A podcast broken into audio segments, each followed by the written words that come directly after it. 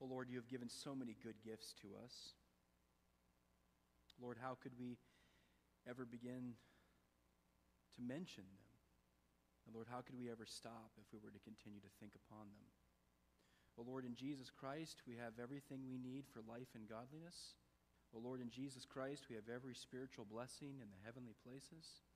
Lord, in your Son, Jesus Christ, we have forgiveness, redemption, adoption unto your family. Lord, we have fellowship with you, the ability to commune with you and your people deeply. And Lord, the certainty that we will spend our eternity with you in heaven. Oh Lord, we have much in your Son, Jesus Christ. We thank you, Father, that you have given much to your church, and the Lord, you have blessed it. Not, Lord, just with the truth of your Son, but also individuals who are capable of communicating Him and His truth to your church family. I pray that you'll guide us, Lord, as we talk about this today. I pray this in Jesus' name. Amen. One of the most important images in the Bible is the often repeated analogy between shepherds and their sheep and God and his people.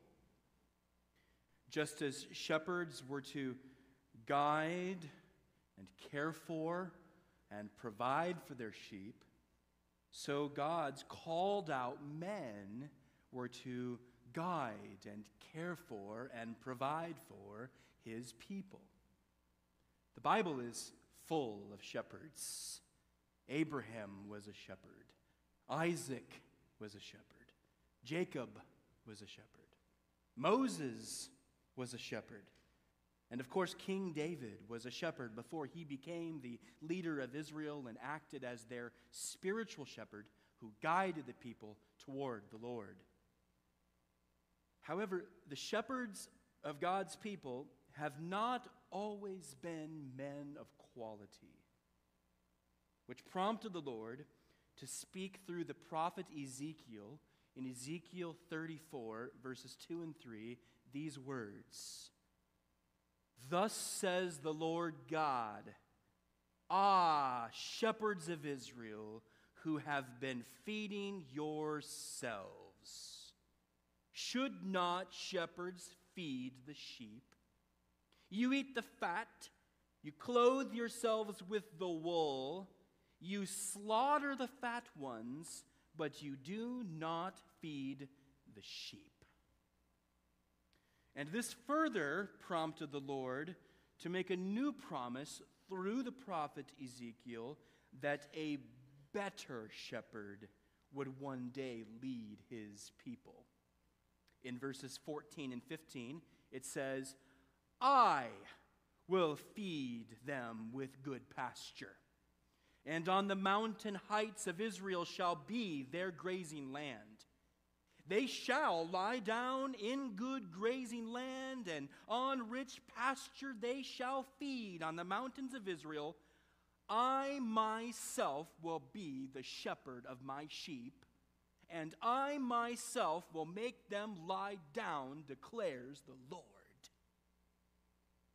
Therefore, in light of that promise, it should be no surprise that when the Lord Jesus Christ came to earth and began to relate his ministry to God's people, he took up that same kind of language. For he said in John chapter 10, verse 11, I am the good shepherd. The good shepherd lays down his life for the sheep. Jesus Christ the Son of God, God Himself, is the Good Shepherd who laid down His life for the sheep, and now He leads His flock by guiding them and caring for them and providing for them until the day that they all arrive safely home back into His heavenly fold. He is the Master Shepherd, whom the Apostle Peter would later call the Chief Shepherd and it is he who leads the church universal and is even the shepherd over every church local, including Riverside Baptist Church. So, far beyond anything else that we might have as a church family, and we have much, we have the good shepherd over us. But Jesus, in his good ministry to us, has done even more than that for us. Part of what Christ accomplished in the gospel, wherein he laid down his life for us on the cross and purchased us out of our sins and restored us to God the Father and secured our eternal life through his resurrection, was to provide us with good gifts which lead to our everlasting benefit. The Apostle Paul wrote in Ephesians 4, verses 11 and 12, this And he, Jesus, gave the apostles, the prophets, the evangelists, the shepherds, and teachers to equip the saints for the work of ministry for building up the body of Christ. He gave them to the church. Jesus Christ has given other shepherds and teachers, under shepherds, you might think of them, who serve him by guiding and caring for and providing for his sheep by constantly directing them toward him in his word. My friends, pastors, a word derived from a Latin word which means to shepherd, pastors are a gift from Jesus to his church, who shepherd underneath his divine authority and for the everlasting benefit of his people. And it is this office of pastor, those men who were the under shepherds of the church, that we are going to consider today. Now, if you scan chapter 3, verses 1 through 7, you will not find the word pastor or shepherd anywhere in it nor will you find the word elder anywhere in those verses. But that is the office that is being referred to here. First of all, the role of pastor is certainly being addressed in this passage, as in verse 2 it tells us that this office is to be filled by men who are able to teach. And, according to verse 5, they are to care for God's church, which is the very ministry that pastors and elders are to fulfill. Furthermore, the title given for this office in verse 1 of our text is the word overseer. And that word, overseer, is used interchangeably with those other terms for this same office in the New Testament elder and pastor. For instance, in Acts chapter 20, it says in verse 17 that Paul went to the church at Ephesus and it says, Now from Miletus he sent to Ephesus, and he called the elders of the church to come to him. So Paul sent for the elders of the church at Ephesus to come to him. And then it says a few verses later, uh, verse 28 Pay careful attention to yourselves and to all the flock in which the Holy Spirit has made you overseers to care for the church of God, which he obtained with his own blood. That word care for in Acts 20, verse 28, is the Greek word poimaino, and, in, in, in, it's properly translated as a shepherd or, or a pastor. And, and the Apostle Peter, he connects all, the, all three of these words together when, when he writes in 1 Peter 5, verses 1 and 2 I exhort the elders among you as a fellow elder and as a witness of the sufferings of Christ, as well as a partaker in the glory that is to be revealed. Shepherd the flock of God that is among you, exercising oversight. Elder, shepherd, overseer. These words are used interchangeably in the New Testament. Overseer, elder, and shepherd or pastor refer to one and the same office for the church. The word overseer refers to those who provide protective watch care over God's people. The word elder has less to do with a man's age and more to do with the important role he has of church leadership. And the word pastor or shepherd refers to those who spiritually guide and care for and provide for those who have been entrusted unto their care. Therefore, in 1 Timothy 3 1 through 7, it is instructing us in the office of overseer, elder, and pastor, one and the same church office given to the church by the Lord Jesus Christ as a gift of his grace. And praise God, He has currently given our church family four men to shepherd it under His divine authority. He has gifted these men to the church. They don't always feel like much of a gift, but they are a gift to the church. And today, we're going to learn two truths about the selecting of certain men to fill this vital office in the local church. First of all, pastors must have a God given aspiration. That's the first truth. And the second truth is that pastors must meet essential qualifications. That's the second truth. Let's consider these both. The first truth pastors must have a God given aspiration. Look with me at verse 1 of chapter 3. He says, The saying is trustworthy. If anyone aspires to the office of overseer, he desires a noble task. This office is of God. Paul, he begins by emphasizing the extra importance that he's about to teach in verse 1 by saying that this saying is trustworthy. He wrote that sentence back in chapter 1 when he wanted to emphasize a crucial gospel truth. In chapter 1, verse 15, he says, The saying is trustworthy and deserving of full acceptance that Christ Jesus came into the world to save sinners. Paul is letting us know here in chapter 3 that what he's about to teach regarding the office of pastor is fully trustworthy as it comes directly from the Lord God, just as the truth about Jesus coming to save sinners is also directly from the Lord. But it must be made clear that this office is given only to certain men by God Himself.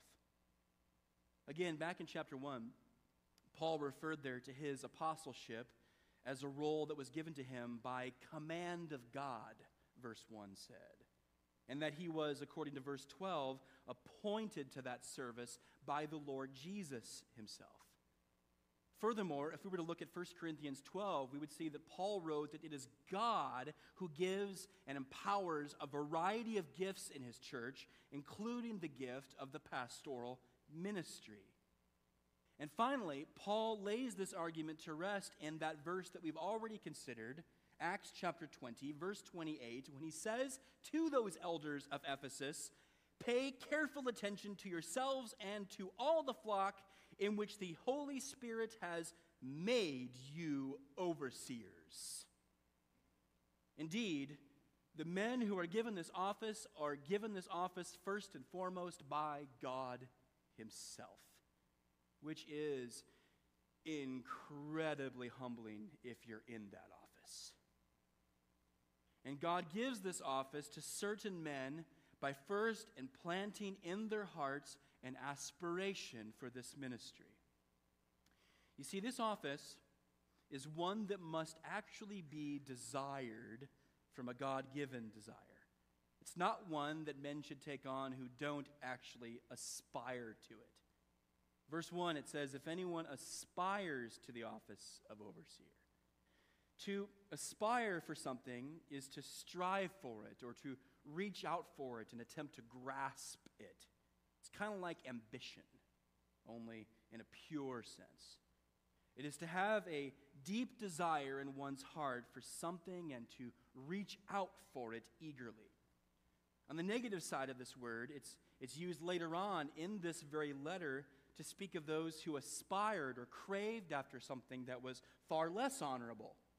He'll say in chapter 6, verse 10, that the love of money is a root of all kinds of evil. It is through this craving, same word, just translated as craving, through this craving, some have wandered away from the faith and pierced themselves with many pangs. So there is a bad way to aspire to things. But positively speaking, this aspiration is a deep desire of the heart to take up the church office of overseer. And understand, it is God who is in the business of giving his people desires when they seek him first before all things. One of my favorite verses in the Psalms is Psalm 37 4, which says, Delight yourself in the Lord, and he will give you the desires of your heart. It doesn't mean if you delight yourself in the Lord that He's going to give you the car that you've been wanting. It means if you delight yourself in the Lord, He's going to give you right desires to want right things. I want to start wanting right things. So I'm going to delight myself in God, and He'll help me to want right things. That's what I think that verse means. And Paul says in Philippians 2, verse 13, it is God who works in you both to will and to work for His good pleasure. God is working in us not just to enable us to do the work, but to give us the will, the desire to do the work that brings Him honor. So God gives this office to certain men by first implanting into their hearts an aspiration for this ministry. And this desire is indeed a good, noble thing, as verse 1 tells us. However, let me caution us for a moment to adopt careful wording when we speak of God's work in directing men to the pastorate. Though language like calling might be accurate if it is properly defined in the scriptures, that word has led some men to conclude that since God has, at least in their minds, called them which usually means that they have some desire to be a pastor or they've had some emotional experience that points them in that direction. Since God has called them in their minds that they should go forward and be ordained by a local church, regardless of whether or not that local church sees them and agrees that they are qualified to be a pastor or an elder or an overseer. In other words, they let their present hopes or their past experiences, which no one ever wants to argue against someone's experience, they let their past hope, their present hopes or their past experiences be in the driver's seat over this important matter instead of carefully listening to the collective voice of God's people in his church. There is no doubt in my mind that God gives certain men aspirations for this vital office. He did that for me.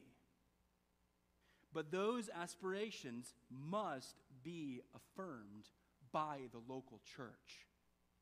Even Charles Spurgeon wrote that the will of the Lord concerning pastors is made known through the prayerful judgment of his church. It's, it is needful as a proof of your vocation that your preaching should be acceptable to the people of God. Therefore, I'm inclined, like more and more ministry leaders today, to speak of one's aspiration to the pastorate instead of one's calling to the pastorate. Do you aspire to be a pastor? Well, that's good. Now let us watch you, observing your life while we teach and train you to see whether or not this desire is indeed from God. The final thing to note in verse 1 is that this office is noble. The word noble in the original Greek has to do with meeting a high standard that is set by someone else. In this case, it has to do with the high standard set for the specific purpose of pastoral ministry. This role, this ministry, this office, it is noble. It is good because it meets God's good standard for the care of his precious church, which he purchased through the blood of his Son. And a man who aspires to this ministry desires something that is truly honorable and virtuous. For it is a ministry given by God to the church that his people might be well led by humble, Jesus exalting men. Not perfect men, but humble, qualified men who live their lives to exalt the Lord Jesus Christ by knowing him deeply, by teaching him capably, and by serving his people sacrificially. So, I say to you, men who are Riverside members, who want to honor the Lord supremely in your lives and who have a desire in your hearts to preach and teach and guide and care for God's people through all of the dramatic ups and downs of life, to consider this ministry carefully and prayerfully. That's our first truth. A pastor must aspire to this. Second truth today pastors must meet essential qualifications. Look with me at verses 2 and 3.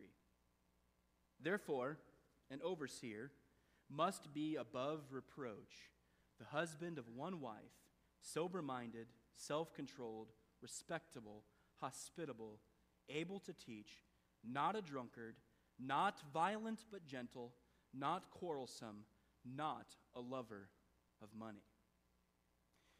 Most of these qualifications should be the aim of every man, even every person in the local church.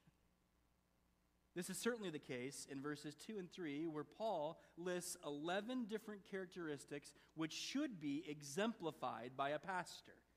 Now, of course, not every man in the church is going to be able to teach, as verse 2 says. That is a gift from God and one that's fanned into flame through the help of others. But every man in the church, though they may not be called to preach, not being able to preach and teach, every man in the church should be striving for these other 10 Christian qualities. In fact, you'll find these very same qualities stated in other parts of the New Testament in more general ways for all believers to model. Now, before I talk about these important spiritual qualifications for a pastor, let me say that Paul simply cannot be demanding absolute perfection here. If so, then no man will ever be able to serve as a pastor in a local church.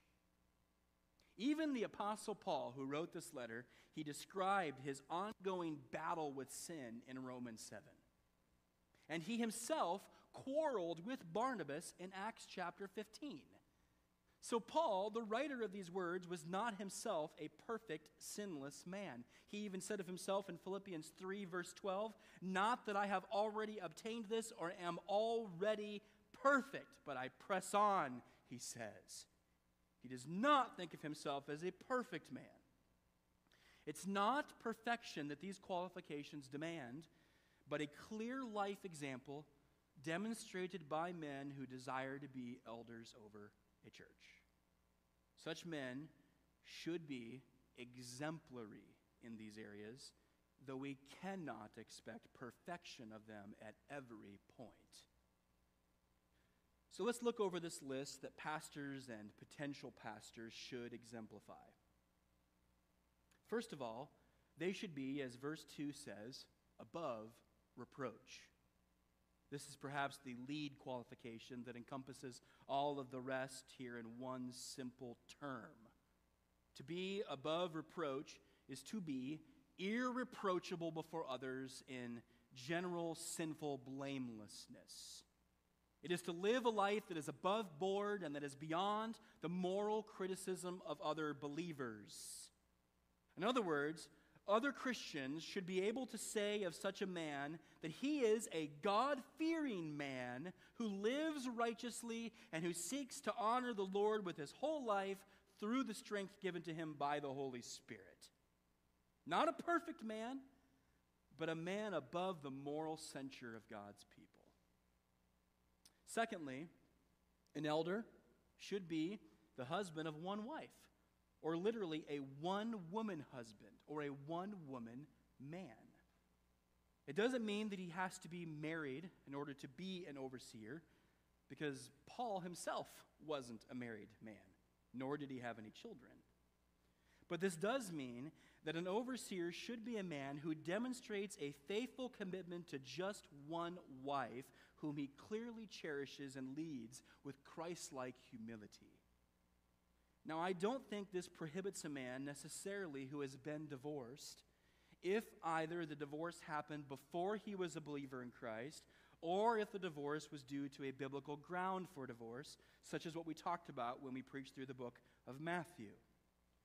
However, this man must exemplify before others a commitment to just one wife as a demonstration of Christ's commitment to his bride, the church, whom he sacrificially purchased with his own blood.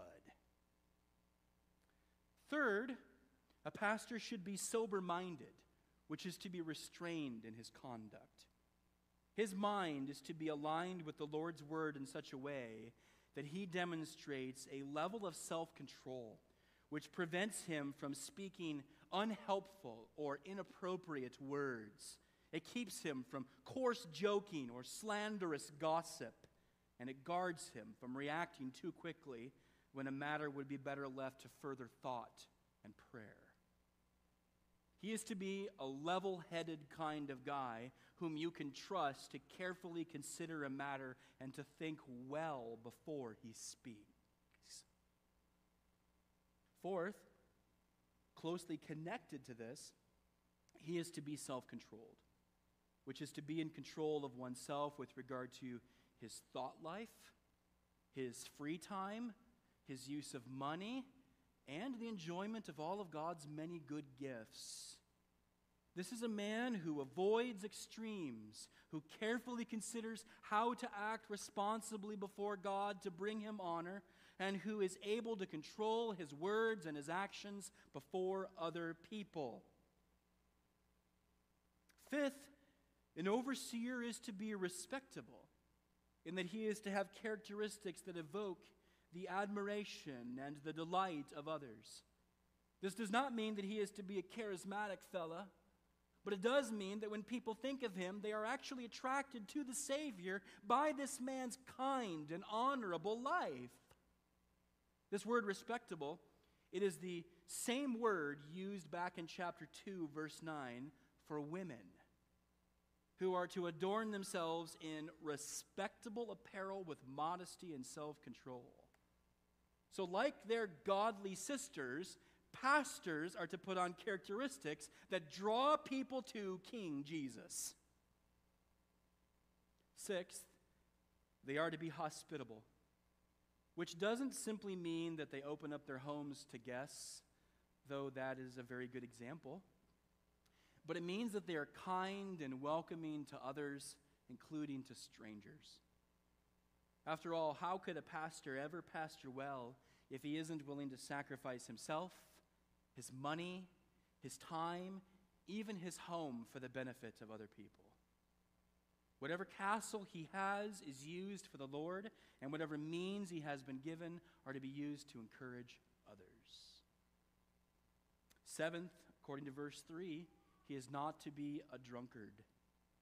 Drunkenness and the abuse of substances are moral issues which showcase a heart that is not satisfied in Christ alone and that is not under the power of the Holy Spirit alone.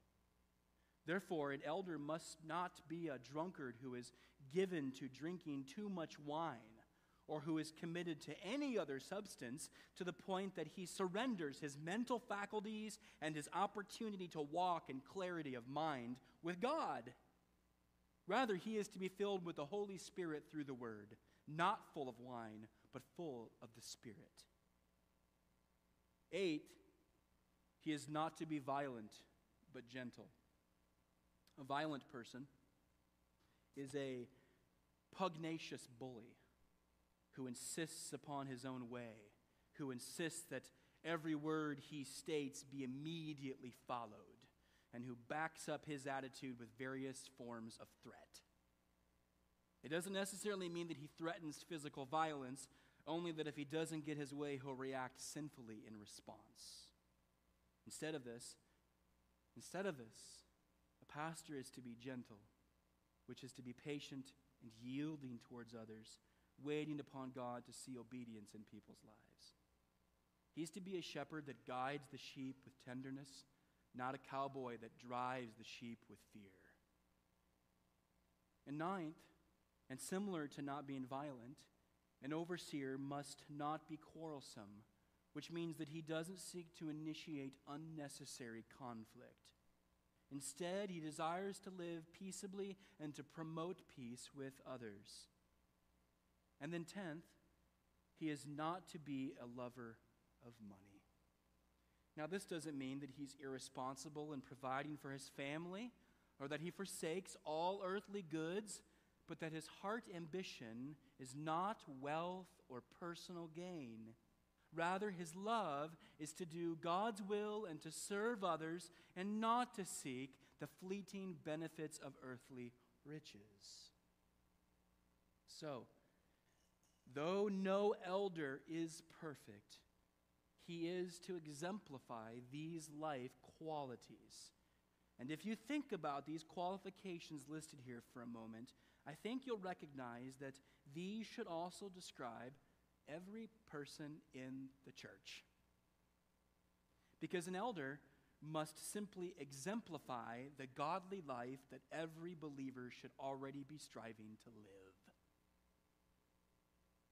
Now, one of these qualifications given in verse 2 can only be said of certain gifted men in the church. He says, able to teach. Now, notice this qualification is not expected of deacons in the next section of this letter that we're going to look at next week, nor is it a moral qualification that every believer should strive to follow. This is only for certain qualified men who have been gifted by God in this important way to formally instruct the local church. And this attribute is for the benefit of the church body because the primary way that pastors shepherd people is through the instruction and the application of God's word, the Bible. Elders don't shepherd people by saying, This is what I know we should do because it's according to my own desires and ambitions. No, an elder says, This is what we should do because this is what God's word clearly tells us is what we should do. The singular word in the Greek here for able to teach, it is an adjective in the Greek that simply means skillful in teaching. A pastor, an elder, an overseer is to be skillful in teaching so that he can clearly communicate the Word of God in order to build up God's people and protect them from all of the falsehood that inundates them every single day. Think of what we've considered already in this letter with regard to Pastor Timothy. In chapter 1, verse 3, Paul said, Remain at Ephesus so that you may charge certain persons not to teach any different doctrine. As we have learned, to charge is to preach Bible truth. And hear what Paul wrote to Timothy in the next letter to this young pastor. In 2 Timothy 4, verse 2, he said, Preach the word, be ready in season and out of season reprove, rebuke, and exhort with complete patience and teaching. So, a pastor is to be a man who is not only morally qualified, but who is capable, even skillful at proclaiming the gospel, teaching biblical truth, correcting against theological error, and counseling God's people with the Word of God. Now, not every elder Understand, not every elder is going to be skillful in teaching in the exact same way or to the same level. Some are going to be more skillful at preaching, others are going to be more skillful at counseling, and still others will have sharp minds, enabling them to help avoid theological error in people when they teach them. But the key is these men are capable of instructing people in the truth of the Bible. When the church gathers, there are men who are capable to teach them well the scriptures and all of its applications. They'll have different ability levels, but they must all be able. In verses 4 through 7, we see that a few of these qualifications have to do with wisdom in the church. Look at verses 4 and 5 with me.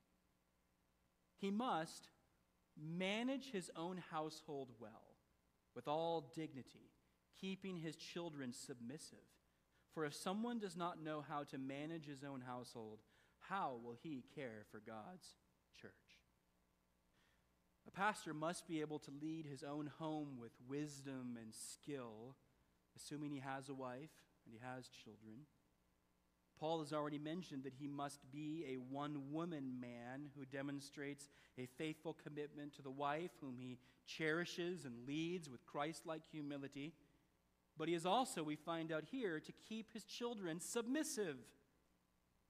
Now, this does not mean that he is a tyrant in the home who barks at his family, who makes them anxious all the time, and who obtains their submission through fear. Quite the opposite, in fact. You might get them to do that for a while, but it won't last. He is to model instead what Paul wrote in Ephesians 6, verse 4. Fathers, Do not provoke your children to anger, but bring them up in the discipline and instruction of the Lord. An overseer, in other words, is to be a man who lovingly teaches and disciplines his children through the instruction of God's word, by making the gospel central in his home, by teaching his kids the whole counsel of God, by modeling for them Christ like service to others, by himself submitting to the authority of those whom God has put over him, by wisely correcting his kids when they sin and by investing his precious time and energies into those who have been put into his care. In other words, he is to be a godly dad. This is how a man manages his household well. And here's why this is so important. If a man does not manage his own household well, then how can he provide quality pastoral care for God's household the local church. This is an argument from lesser to greater. He must first demonstrate the ability to shepherd his small family unit before he can be entrusted to help shepherd the larger church family. Now, this does not mean that his children will always make great choices or that the man is personally responsible for their faith or lack of faith in Christ. That is far above his pay grade, friends. But it does mean that he knows how to lead his family well according to the scriptures. And if he knows how to lead his family well, he may be capable of helping lead the local church. Now look at verse 6.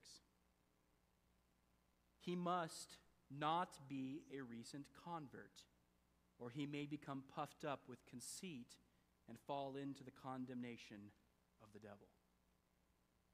Moving too fast to place men into this ministry of eldership is very dangerous for the church and also for that man. It is a ministry that comes with great responsibility, that carries a measure of authority in its connection to the Word. And a man who is not ready for such a ministry, a man who is either new to his faith or who has not yet been tested, he may become puffed up and conceited in this role. Pride of position might do that fellow great harm, as you can, I'm sure, imagine, as the authority might go to his head and lead him to become one of those same evil shepherds that we heard about at the beginning of this sermon.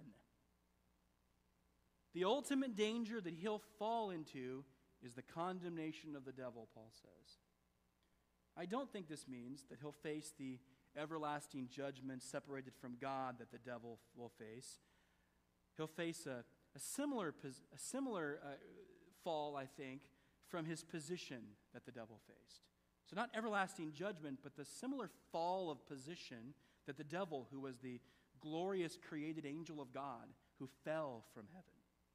Listen to what Isaiah the prophet writes it says in Isaiah 14, verses 13 through 15, of Satan, the devil, You said in your heart, I will ascend to heaven above the stars of God. I will set my throne on high. I will sit on the mount of assembly in the far reaches of the north. I will ascend above the heights of the clouds. I will make myself like the Most High. But you are brought down to Sheol, to the far reaches his first condemnation was being pushed down away from God. A man who is not yet ready to shepherd and who becomes arrogant in this task will fall in his pride. He will undermine his ministry, he will eventually lose his position, and he will face the sorrow of having brought injury to God's people, the church. So, when it comes to selecting such men, it is very important for a church to not be hasty. And look with me at verse 7. Moreover, he must be well thought of by outsiders, so that he may not fall into disgrace, into a snare of the devil. The same devil who fell from God is the one who now seeks to trip up God's men in their task of shepherding. And what he loves to do, evidently, is to ruin a pastor's reputation with outsiders. Oh, how much the devil yearns to see a man's public testimony destroyed by way of prideful leadership or unfaithfulness over money or unfaithfulness to his wife. The devil, he, he yearns to bring overseers into disgrace and to trap every church elder into his snares. We read about it, we hear about it all the time. So, how important it is for a man to carefully watch over his public reputation. Those outside the church, they may despise his preaching because they despise his Savior, but it must be the aim of every shepherd to give them no further fuel for the fire, to have a reputation before the world that is godly and praiseworthy.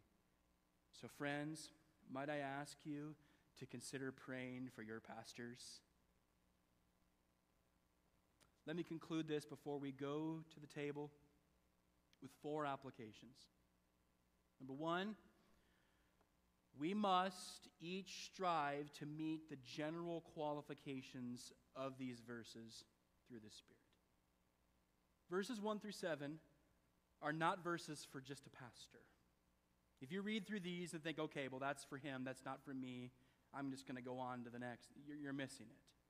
He is to be an example of what the local church should all be aspiring to be.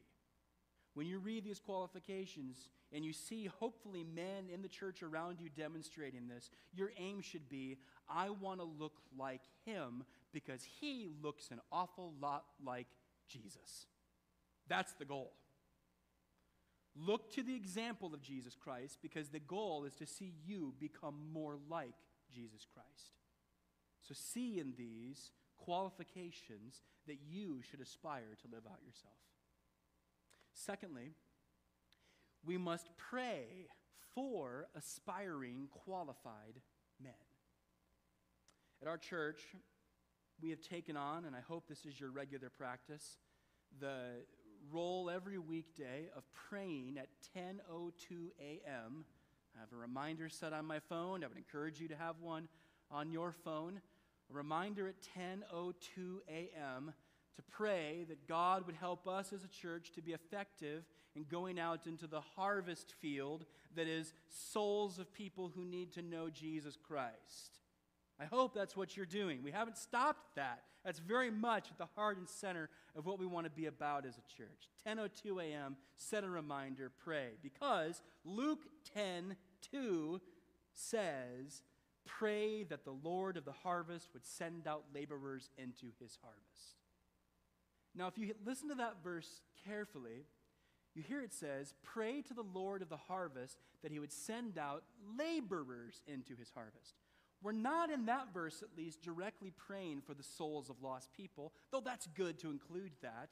We're praying that God would make us faithful in going to lost people. So, what I'm asking you to pray today is to pray that God would raise up aspiring, qualified men in the church who can further spur us on so that we would be faithful in the harvest that is before us. Don't just pray for your pastors, your elders, your overseers now. Pray for all of those guys who are potential candidates for the role.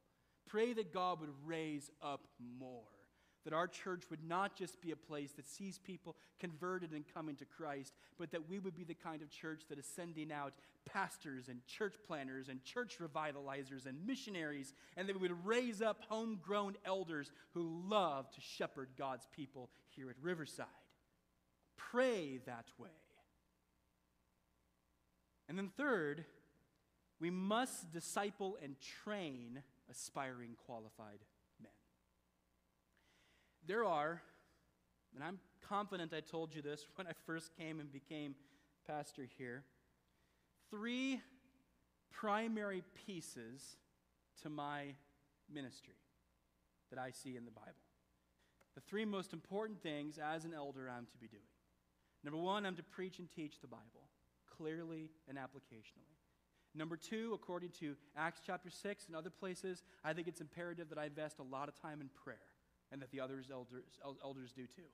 And then number three, I think it's imperative when I read texts like this and places like 2 Timothy chapter 2 that I be very much involved in training up other men to do this very thing. Investing in future leaders. And what that means is I'm not always going to have the time for every single person in the church that I might invest in a man who's a potential candidate to be an elder in our church. You can't be in two places at once. You can't have the same relationship with every single person. You have to prioritize, not because you like them better or love them more, but because you love Jesus and you want to see God do great things in men in our church as they build up our church. So, we, pastors and elders, they can invest just in the people of today, or they can invest in certain men who are going to really have an impact tomorrow. That's the goal. So, preaching, prayer, and investing in future leaders in our church. We must disciple and train aspiring qualified men. It's why we have initiated our pastoral internship, which we're hoping to start this coming fall. Pray that God would use that to help us to raise up some men who can go for Jesus to serve him as shepherds. And then, fourth, today, we must not compromise on either desire or qualification when it comes with such men. I realized in the last couple of months that I've been, I've been pastoring for 16 years. And it's amazing. Every once in a while, you hit a year where it's kind of like a, wow, I've been doing this for a while, or I've been at this for quite a while. 16 years seems like a long time to me. One of the things I've learned over the 16 years is there's a lot of people who will show enthusiasm for something for a while who will lose that over the course of a few years. I've learned that patience is a necessity when you invest in people. We must not compromise on desire or qualification. We must see men who have a deep desire to want to serve Christ as one of his shepherds in a church or to plant a church or to go as a missionary and plant churches. We must see men who have that desire and then men who actually have proven that they are qualified to do that role. That we don't make compromises in some areas in order to get men out quicker, but we are serious about these qualifications. So, would you pray this way? Jesus has given us the great gift of pastor, elder, overseers. And Jesus has given us the task to raise up more. Would you pray unto that end? Let's pray together before we go to the Lord's table. Well, Lord, I am so thankful that you have given us the elders of our church that are here. I'm thankful, Father, that I am but one of four and that you've given a variety of gifts, a variety of perspectives and backgrounds, but all unified around the one gospel of Jesus Christ and various other important theological points. And that, Lord, you've given us a church family to be able to shepherd. I pray that you'd help all of our elders to do that well. Protect us, I pray. And I pray that our church, Lord, would see this and all of the other gifts that come from the gospel as that blessings that are from your good hand because you love us and you desire to see us come safely home until the day that we are all brought into the final flock. Oh Lord, would you help us to be faithful in this? As we go to the table, Lord, we remember that it is only because of what Jesus accomplished that we can be a church. That, Lord, we can have leaders, that we can be shepherded by you and your word. It is only through his body that was broken and his blood that was shed, the death that he experienced, Father, that we can be right before you, forgiven of our sins, and Lord, to stand as your adopted children. Oh, Lord, help us to remember well what Christ has done, Lord, even as we do it in gratefulness over all that we have in Christ. And I pray this in Jesus' name.